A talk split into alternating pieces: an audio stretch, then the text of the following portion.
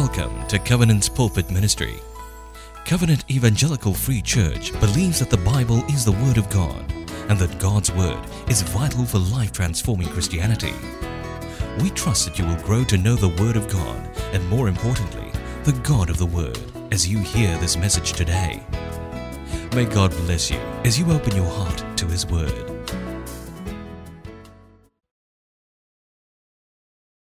Forty years ago, in 1983,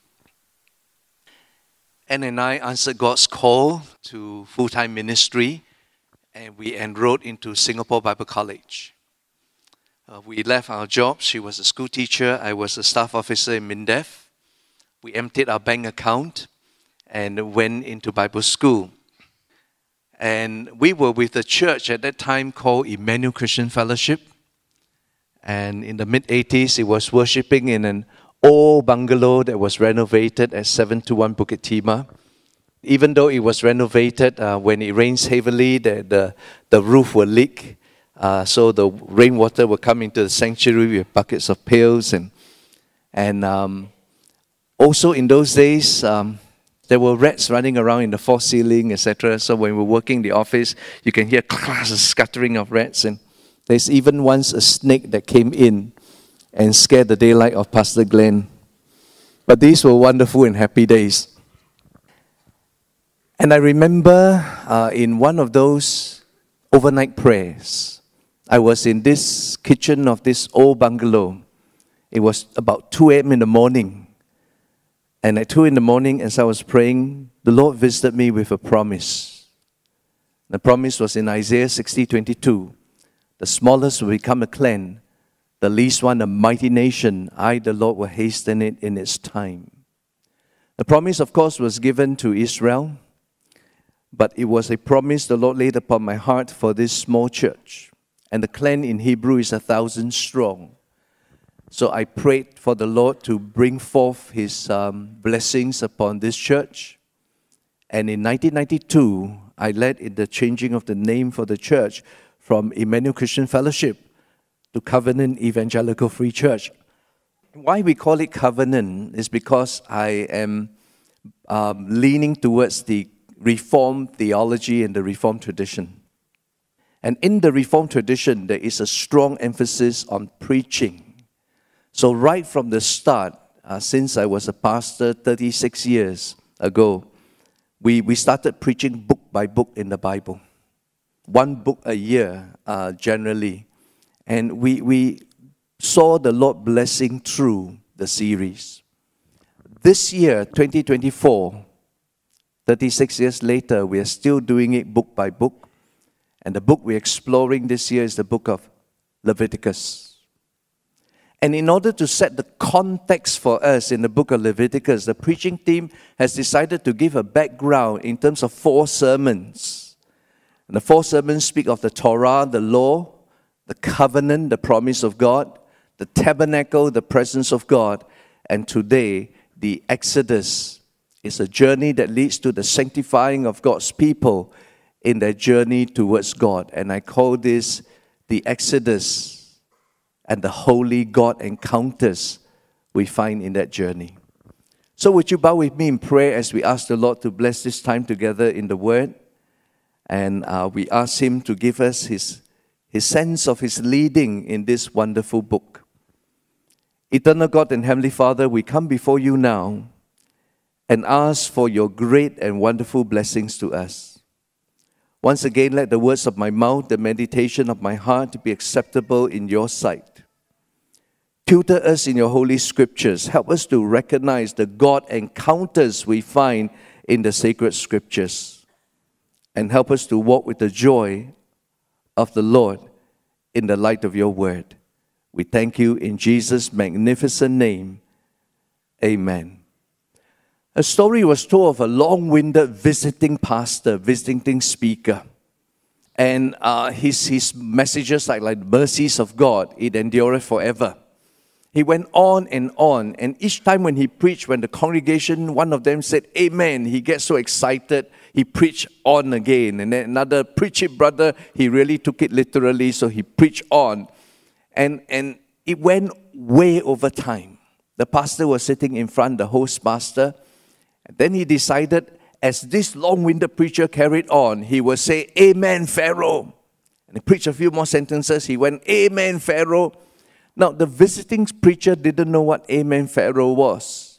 But he decided after a few Amen, Pharaoh from the senior pastor, he better wrap up his long sermon and he sat down.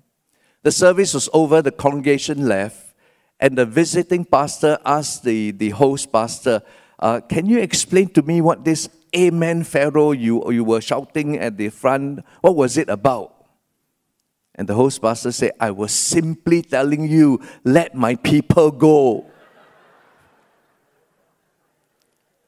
let my people go was the message that Moses brought to Pharaoh. It was a message of God that sparked forth the deliverance from the bondage of Egypt. Let my people go. As we look at the story of Exodus and the key lessons we learn in the God encounter, I find there's a fantastic passage in Nehemiah chapter 9, verse 9 to 12. And in Nehemiah chapter 9, verse 9 to 12, it captures the God encounters in three fantastic snapshots. Turn me in your Bibles to Nehemiah chapter 9, and I read at verse 9 and verse 12. You saw the affliction of our fathers in Egypt and heard their cry by the Red Sea. Verse 9. Let's continue verse 10 and 11 and then highlight verse 12 for you. Verse 10. Then you performed signs and wonders against Pharaoh, against all the servants and all the peoples of the land, for you knew that they acted arrogantly towards them, and made a name for yourself as it is this day. Verse 11 You divided the sea before them. So they passed through the midst of the sea on dry ground, and their pursuers you hurled into the depths like a stone into raging waters. Verse 12. And with a pillar of cloud you led them by day, with a pillar of fire by night, to light for them the way in which they were to go. There were three places highlighted in this passage. The first is Egypt and the bondage in Egypt. The second is the Red Sea and the parting of the Red Sea. And the third is the guidance of the Lord, a pillar of cloud by day and a pillar of fire by night in the wilderness to light for them the way they are to go. Three geographical locations giving us three portraits of God in terms of three God encounters. And I'd like to explore with you one at a time. The first is encountering God as our bondage breaker. This is from chapter 9, verse 9 of Nehemiah, in the first part of the verse, you saw the afflictions of our fathers in Egypt. You saw. In other words, God is not blind. God is aware, God sees. Sometimes in our trials, in our difficulties, we feel as if God doesn't see, God doesn't care. He does. You saw the afflictions and the afflictions was in the bondage of Egypt. It was the severity that is highlighted here. The afflictions. You see, as the story goes from Abraham to Isaac to Jacob, God blessed these pilgrims of faith. And then it comes to the point of the Jacob and the 12 tribes. And Joseph was the leading one who actually went to Pharaoh and, and led the entire region out of their famine by providing them with grains and teaching Pharaoh, as it were, instructing Pharaoh how to watch over that which God is going to bring to pass. How to keep the storehouse full so that in a time of famine, Egypt is able to supply the land. So Joseph became the prime minister of Egypt. And then the Bible says when Joseph passed on, as in the end of Genesis, when Exodus came, it began with the narrative they forgot who Joseph was. And so, when they forgot who Joseph was, the Egyptians now were threatened, as it were, by the growth and the expansion of the Israelites. And they began to enslave them in a severe, punishing slavery. These were the sons of Abraham. Can you imagine? In the slavery, they, all their rights were stripped off they, they were f- move into forced labor, and if you have a son or daughter born uh, in the household of Israel, they are born slaves. But these were the children of Abraham. And so, in the fullness of time, God sent a deliverer by the name of Moses. And Moses stormed into the courts of Pharaoh and declared, Let my people go. Thus says the Lord. And then, through signs and wonders and the plagues, until finally the death of the firstborn, the mighty civilization of Egypt, with the mightiest person alive on that planet in that time of ancient history, Pharaoh himself, bowed to the sovereignty and the power of God and sent the people off. The people were free. They were delivered from the bondage of Egypt. The bondage of Egypt was broken because God is faithful to his promises. Our God is a bondage breaker. We have to come to a place to realize that God is at work, God is alive, God is ever present, and He's going to deliver us. You saw the afflictions of our fathers in Egypt, and He raised forth a mighty deliverer. Some years ago, Anne and I were uh, in an IDMC conference in Africa. And in this IDMC conference, this is in Ethiopia. It is in a state of the art building in the uh, Union House in Africa. And, and we, we were preaching. Actually, it all started, it's a long story, I'll keep it short. It all started, I was preaching in America. And an African bishop said to me, You must come and share the same message of discipleship to Africa. Come next year. I said, I can't. He says, No, no, no, you must come. I said, I can come in three years' time. And he said to me, In three years' time, we would have died. You come next year. We need the message. He was stressing in an African term how important, how urgent the message was. Come. We went there and because I couldn't go at the weekend, my, my year was full. There was a window of time, and I, I said to the bishop, I said, Look, I, I cannot come for the weekend IDMC conference. I can only come on a Monday, Tuesday, because I'm in between uh, two trips. Could you accommodate that? He said, Come. And when we went there, he said, because it's not the weekend, it's only a weekday, there are only a few people he could bring together. He will bring his leaders, only a thousand. We went there, there wasn't a thousand leaders, it was 2,000 of their leaders gathered. I saw them sharing, as it were, their food, their materials, etc. And then I said to this bishop, Bishop David Oginde, I said to him, if I come again next year, would you be able to host it?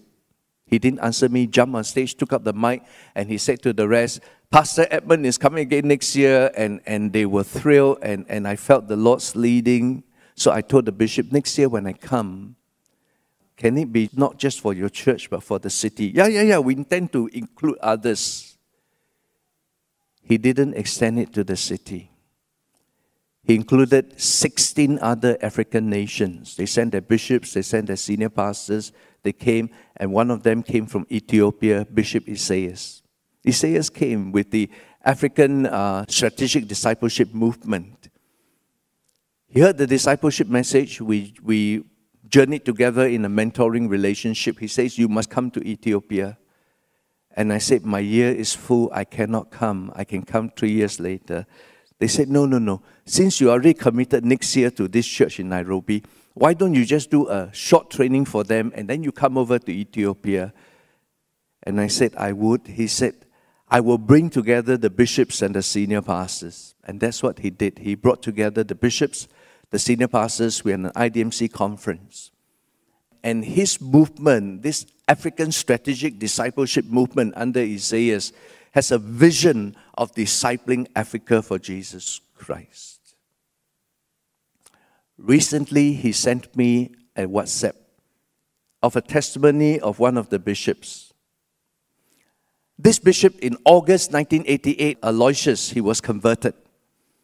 And then seven years later, in 1995, he answered the Lord's call to the full time ministry, and he served admirably and commendably. And he was, he was um, given the position of a bishop. And Bishop Aloysius Abo, he, he was effective in, in leading the people, but he confessed that he was spiritually dry. I want to read to you what he says in this sharing that he gave, this open sharing. Um, he said, People view me as doing well in my ministry and that I'm a humble bishop endowed with a lot of spiritual gifts. What people do not realize was that at that point of my life and ministry, I was feeling spiritually empty and dry and noticing spiritual weaknesses and sins. And then in 2019, he enrolled into a discipleship training program with the African Strategic Discipleship Movement. And in that training program, this is what he said I discovered weaknesses I never knew that were there pride, being easily provoked, not understanding my wife, lack of good communication in my marriage, reading my Bible just for ministry to others, as well as many others. It was there in that discipleship training that he was convicted. There was a transformation in his life. He was so thrilled by the message of discipleship and the power of it. This is what he wrote about his transformation. He says, Now, as he came back from the discipleship training, I used every opportunity at my disposal to communicate my newfound life and transform ministerial idea to both clergy and laity in my diocese. And the board declared 2020 to 2030 a decade of discipleship. So he was excited to put discipleship in the church, but he learned the principle think big, start small, build deep. So, what he did, instead of doing it with the whole church first, he took four senior pastors and he came and trained them. And from the four senior pastors, he got 12 lay pastors and he trained the lay pastors. And then he expanded to all the archdeacons and their wives and trained them. And after training them, they put them into small groups, and each group has no more than five pastoral couples, and he trained them. And from these small groups, they included all their pastors, all their clergy, and all their lay pastors until the church is transformed into an intentional disciple making church.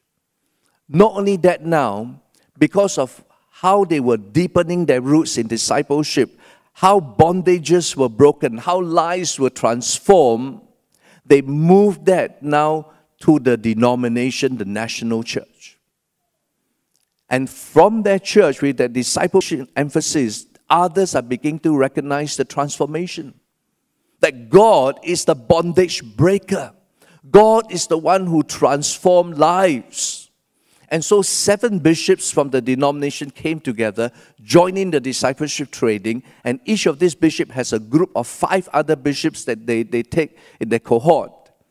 And in their denomination, the national church, 35 bishops were trained in discipleship and they in turn trained their own churches and their spheres of influence. And it moved now not only in their national church and the denomination, the Anglican Church of Nigeria, it moved into other denominations within Nigeria as well.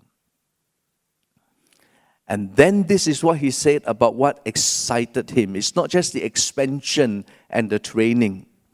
He said, Above all, my greatest joy about this movement is not just how wide it is growing, but the noticeable change of life demonstrated by those in the movement.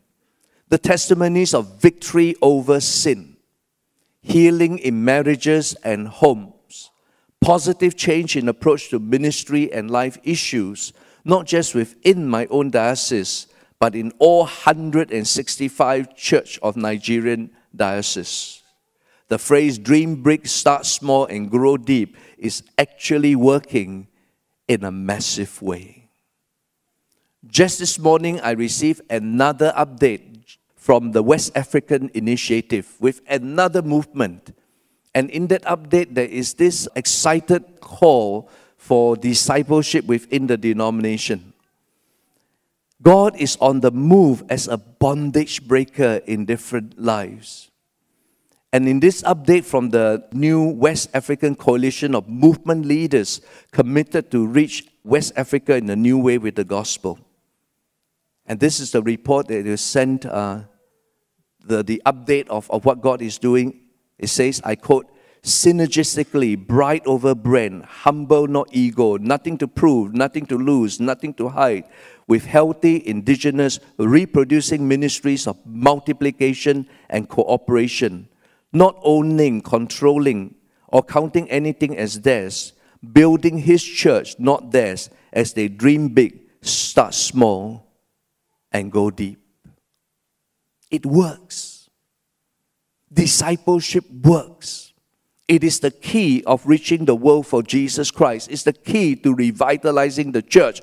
If we are able to lay hold of the theology and the truth that our God is the bondage breaker. He renews marriages, He renews home, He renews family. Healthy families equal healthy churches, but the bondages have to be broken in the first place. Because here's the assurance of God in your bondage, I will deliver you. In your bondage, I will deliver you. It's not about playing church. It's not about expanding church. It's not about programs. It's not about size. It's about transform lives. In your bondage, I will deliver you. I want to apply this to us before I move on. Here's a bishop who recognized I'm walking in busyness and spiritual dryness. And this is true in the life of many Christians, including Christian leaders. Busy, but empty and dry. And the Lord, as the bondage breaker, is wanting to step in and renew, just as He has renewed Bishop Aloysius Abo. Until he got so excited, he saw himself change the sphere of influence God has given to him change and it multiplies because God is in the business of transforming lives. Here's the question Are we walking in bondage or are we walking in freedom? We have to choose inside how we walk. We, we cannot walk in both worlds, putting our feet on both boats, trying to navigate the world and, and the word. It doesn't happen. It's a miserable existence. We have to choose living in freedom, in the power of the Spirit, with God as a bondage breaker, or living in bondage. Spiritual dryness is a bondage. There are other bondages, addictions, whether it's addiction to alcohol, addiction to gambling, addiction to pornography, addiction, bondage. And God wants to step into our lives as the bondage breaker of all these fatal attractions and set us free because spiritual dryness, addiction, and the fatal attractions of the soul, whatever distracts us in our walk with God, they are bondages. We are in a spiritual Egypt if we are not set free. Let my people go is the cry of God because He has a destiny for His people. But the people must be willing to be set free. So comes now the second episode of the story encountering God as a wonderful provider, and this is at the Red Sea. It says in the second part of verse 9, and heard their cry at the Red Sea. God is not blind, He sees. God is not deaf, He hears. He sees their affliction, He hears their cries. And He says, He hears their cry at the Red Sea. The Red Sea is a picture of a place of distress. What happened at the Red Sea? When the people came out of the bondage of Egypt, they left as a people of God because Pharaoh had no choice but to let them go because the signs and the powers of God were real. God was the bondage breaker. So the people were set free and they went. And then Pharaoh had a change of mind. He went like, What have I done in letting the people go? Because overnight his entire labor force is reduced to nothing. And so here was an angry Pharaoh who decided, I will send my chariots, my army, my horsemen and the soldiers after the children of Israel. They were at the Red Sea. In front of them was the Red Sea they couldn't cross. Behind them were the Egyptian chariots and war horses. They were at a place of distress, and the people cried out to God. And Moses stood up and said to the people, Stand and see the salvation of God. And then he went to God and cried out, God, you better help us, please deliver us. And God delivered by the parting of the Red Sea. In your distress, I will provide for you. Whatever the distress we might be in, whatever the trials, the difficulties, the challenges, whatever place you might be in at your spiritual Red Sea, the place of distress, the place where you're looking for a solution to your problem, a solution to the difficulty, God has the perfect solution. He says, Look to me, I will provide. That's the assurance of God. The assurance of God is I hear your cries, I can see where you're at, and in your distress, I will provide for you.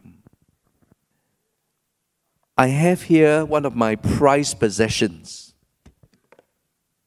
It's a framed poem called The Tapestry of Life. Behind it is one side, uh, what it looks from the back, and in front is what it looks from the front. And this is what it, says in, in this, um, this frame poem. I want to read it for you. It has been a source of inspiration and a comfort to me. It's titled The Tapestry of My Life. It's by an unknown poet. And this is what it says My life is but a weaving between my Lord and me. I cannot choose the colors he works so steadily. Oft times he weaves in sorrow and I in foolish pride forgets he sees the upper and I the underside. Not till the loom is silent and the shutters cease to fly will God unroll the tapestry and explain the reason why. The dark threads are as needed in the weaver's skillful hands as the threads of gold and silver in the pattern he has plan. Unfortunately, the picture cannot capture, as it were, the silver threads, uh, shimmering golden threads in this very beautiful uh, tapestry. But the idea behind this is that we cannot just see one side of it. We cannot just see the, the side that is behind because we don't know the tapestry in front. I can't capture it on picture, the beauty of this tapestry. But when it's looked in front, it is a beautiful picture. Can we see the front picture? What looks from behind and what's from the front? The tapestry of God. He is at work in your life, people. He is knowing what we are going through. He will provide the perfect solution for us.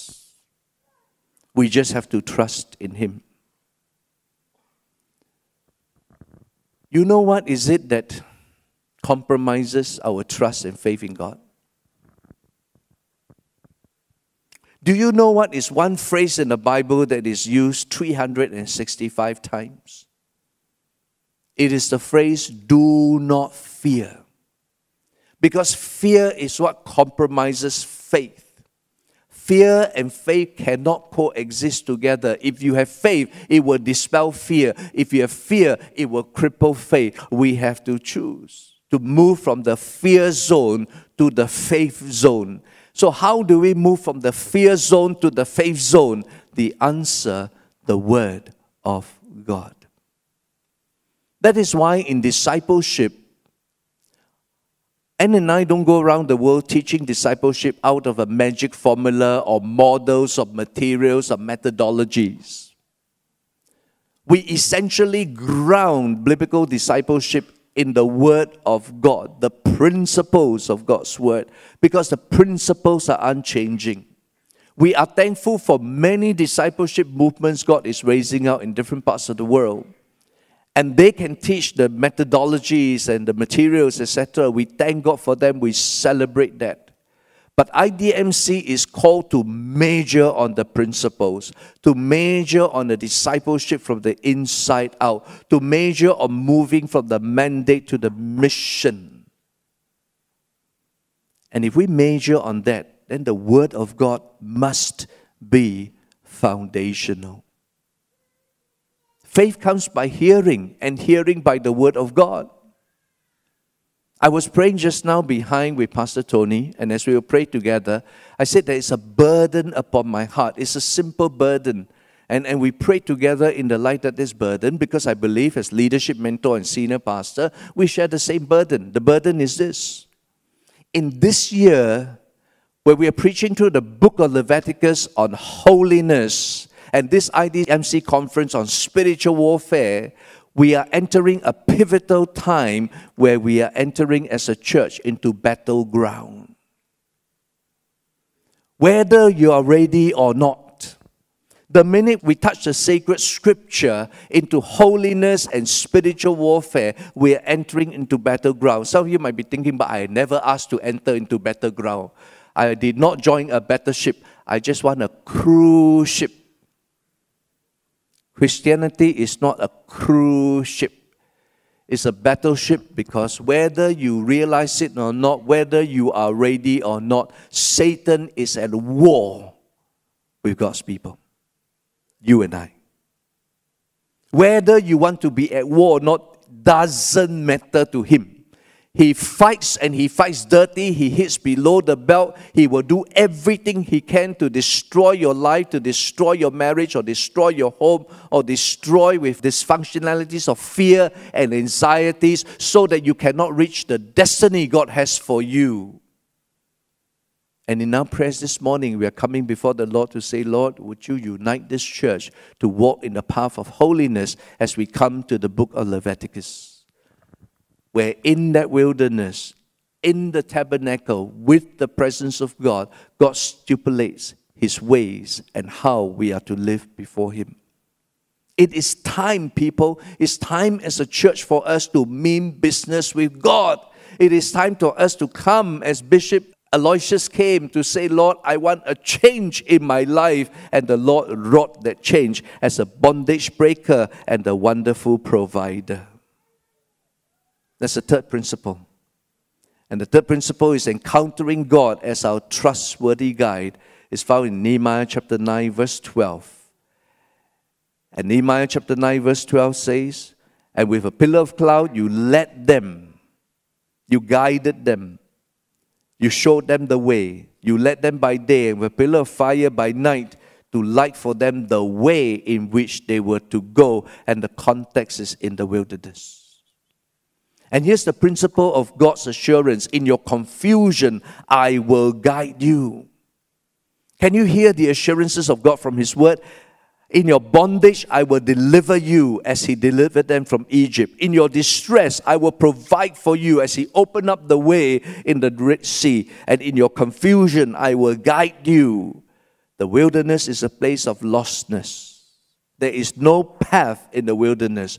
God guided them with the pillar of cloud by day and the pillar of fire by night. And here's the key thing do not light your own fire. Follow the leading of the Lord, walk in the leading of the Lord. Do not light your own fire. Because God will guide you. If we walk in our own wisdom, if we walk in our own rationality, we will not be able to know the leading of the Lord. I'm not saying that Christianity is irrational. I'm simply saying the wisdom of man cannot compare to the wisdom of God. It is God, when He guides us, He makes all the difference. Lean not unto your own understanding, the Bible says. In all your ways, acknowledge Him. He will direct your path, He will guide you. And here's a simple message don't panic. God will guide. When you don't know the way to go, don't panic. God will guide. When there seems to be no way, God will guide. He will grant you the perfect solution. He will guide you. He called you to look up to Him. I told this story before, but it was an episode of my life that taught me to look up. Anne and I were with uh, Pastor Clarence and his wife. We were on the southern part in Africa, wanting to go up north in, in Joburg. Lost, completely lost. It was literally in the wilderness. It was at night. There was no traffic light. In front of me was dark. Behind me was dark. Around me was darkness. It's just the beam of the, the car and there was no cars around. It's miles and miles of nothing. And we are trying to make our way back to Joburg. I didn't realize the sun set so quickly uh, at that particular season in time. So we were lost. Then we saw a light, uh, there was a shed, uh, they were repairing something. I stopped and asked uh, the two men that were there the direction to Joburg. All I ask is, is this the road to Joburg? There's only one road, either this way or the other way. There is no left or right. Is this the way to Joburg? I was expecting a yes or no. But they were pointing in different directions and saying things, and the accent was so thick I couldn't understand. By the time I got into the car and asked, So how? I go like, I don't know what they are saying. Literally, don't know, don't have a clue. So what I did was I said, and we were driving along. I stopped the car. I said, and hang on a while. I got out of the car again. I looked up the sky, found the Southern Cross, and from the Southern Cross, uh, located the North Star, and then decided this is the way north. We followed the direction and we found Joburg. I learned two lessons that day. Number one, when in doubt, look up. That's why I teach my wife when we're at international airports because some international airports can be very confusing. We don't know which direction to take. Then we, I say to her, when in doubt, look up because the signs are all up there. In life, it's the same principle. When in doubt, look up because God will guide.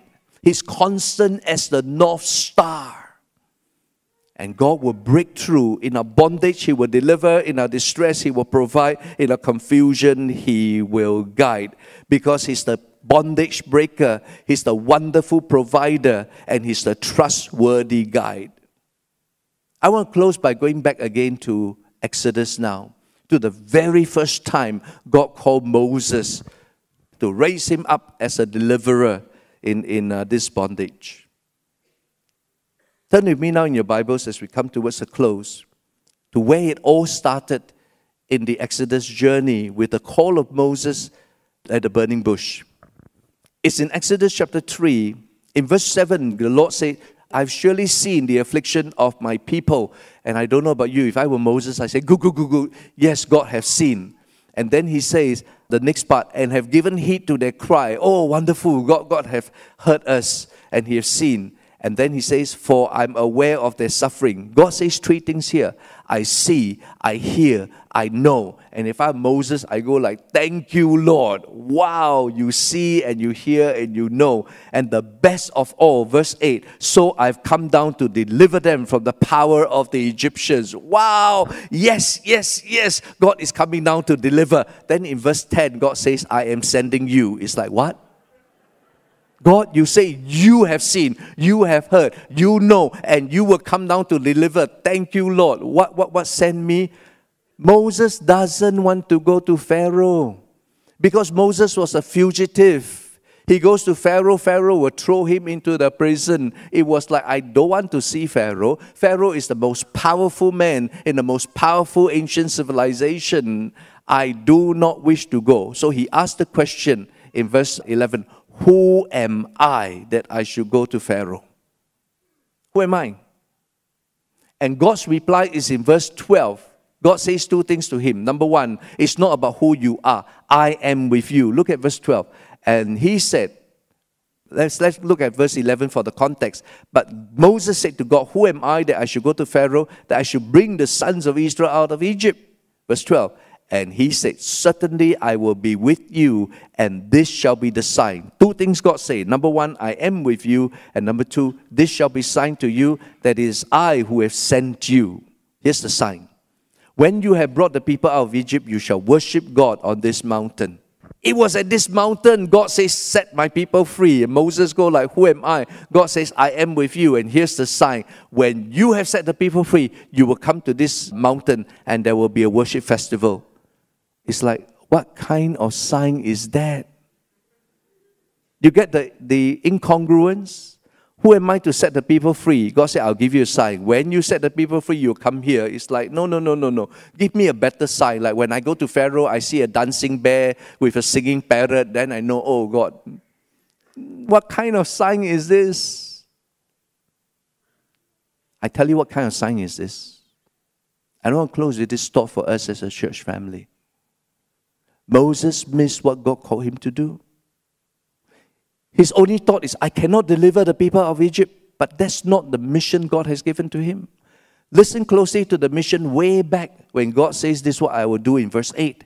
For I've come down to deliver them from the power of the Egyptians, to bring them up from the land to a good and spacious land, to a land flowing with milk and honey. You are to bring them out into the promised land. You are to bring them out of bondage and deliver them to possess the land. It is the from what to the forward. It is from bondage into their destiny. That's what God wants to do in your life and mine. To take us out of bondage into our destiny. And we cannot shortchange God. We cannot walk a half hearted Christian life because God has a destiny for us. We encounter Him as our bondage breaker, as our wonderful provider, as our trustworthy guide. For what? It is to enter into the destiny God has for His people. The destiny to proclaim the glory of God in and through our lives. Would you bow with me and pray? Eternal God and Heavenly Father, in the mighty name of Jesus, deliver us. Set us free from our bondages, from our idiosyncrasies, and help us, Holy Father, to walk a life that will be delivered from the bondage of sin into the destiny of living as a people of God tutor us in this wonderful journey, a sanctifying journey, a journey of holiness, that we might have victory in the warfare. A spiritual warfare over the dark forces of Satan and what he does to prevent us to live as a people of God, a people of destiny. Tutor us in this. We thank you in Jesus' name. Amen.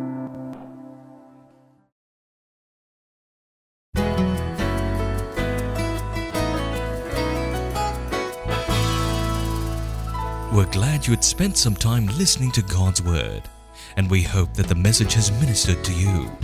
You can visit us at www.cefc.org.sg for more sermon titles. God bless you in your spiritual pilgrimage ahead.